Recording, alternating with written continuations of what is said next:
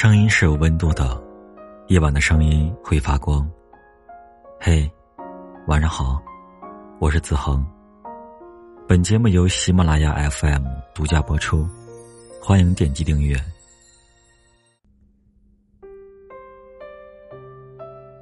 男友第十三次夺门而出的时候，我没有挽留，只是发了条微信说了分手，请他回来商量一下后续的安排。后来，我和猫留在了房间里，他带走了自己的行李和我们之间一年的积蓄，用来抵已经付过的房租和押金。闺蜜们都惊讶于我们分手时的心平气和。我只是笑笑说：“其实我们在一起后，基本上没吵过架。”他们问：“都不吵架，为什么要分手呢？”我说：“其实，没有争吵的两个人，才最容易走到散场。没有人在爱情里不想做一个撒娇无赖的女孩子，和男朋友梨花带雨的吵，然后再被胸吼。”委屈巴巴的指责他的不温柔，乖乖等着他投来一个怀抱，说一句对不起。做天做地不至于，但你知道，你闹一闹，就可以得到他的好，才是最大的有恃无恐。女生要的爱其实很简单，无非就是几分疼爱，几分十足的安全感。就像心理学上说，人们大多数。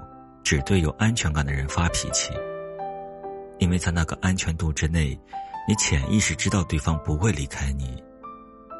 胡闹，才是感情里最让人羡慕的一种依赖，因为一直有人惯着你。只可惜，我们很多人没有那么好的运气，去遇见这样一个人。两个人在一起的日子里，明明有无数的矛盾。和必须争吵的理由，每到月末付不起的房租，父母的一句抱怨，闺蜜的一句劝阻，兄弟的一次攀比，未被告知的晚归，甚至工作在同一个格子间里，女孩的暧昧。可每当自己因为一件事情而感到生气，攒足了委屈，想要吵上一次。却总是只能收到一句“懒得和你吵”，和一个夺门而去的背影。后来等到夺门的次数开始累积，我们就会开始变得小心翼翼，因为不确定到底哪一次的离开会成为永远，哪一次的爆发会成为最后一次。于是生气了，不知道该怎么说，即使难过。也不敢乱发脾气。明明想被抱住哄一哄，却还是红着眼眶说：“没事儿，下次就好了。”大概，人在感情里总是太笨拙，又太卑微，喜欢轻易收起委屈，又不懂得怎么处理下一次的委屈。后来，我总是在想。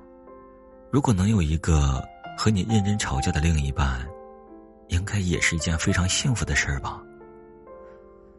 那样，我就可以知道，自己到底可以无理取闹到什么地步，也可以了解认真和你吵架的人气急败坏的时候的样子，低头认错时又是怎样一副场景。你在他面前可以自然而然的变成一个孩子。可以吵闹撒娇，可以不用害怕他失去耐心，然后气急败坏的离开。你不再强求所谓的安全感，因为你知道，你要的，他全都有。有人说，女生总是容易崩溃在细节里面，那是因为他们获得幸福，其实也不过就是由点到面。不爱你的人。最洒脱，连吵架都懒得跟你吵。爱你的时候，爱你的才会在意一些小事，说明他有在认真考虑把对方纳入自己的生活。云淡风轻的人不爱你，歇斯底里的人才会对你愈加关心。之前看我最爱的女人们，袁成杰和陈芊芊成了我最羡慕的一对儿。你看电视就会发现，一个好男人，不论何时，对待自己的女人，都是用心的。他不会去在乎这件事情到底是大是小，只要是对方提的，就是自己要做的。哪怕在外人眼里，陈芊芊有着无法忍受的懒惰，他却可以仍对着人家说：“芊芊弥补了我生命中那个无趣的灵魂。”你不用多好，只要有我刚好看到的那点就好。就算是别人眼里的缺点，在我眼里也都是优点。因为我爱你，所以你可以这样做。比起很多时候，我们通过不断埋怨，才能获得的体谅和补偿。袁成杰对陈芊芊的爱，总是主动的。他因为老婆生产，没能陪在身边而自责到泪奔。他还要用一辈子的行动去弥补。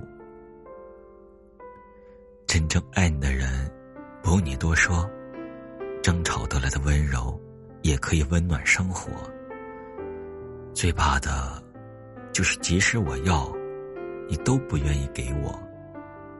你一句懒得理，就轻易扼杀了我全部的爱情。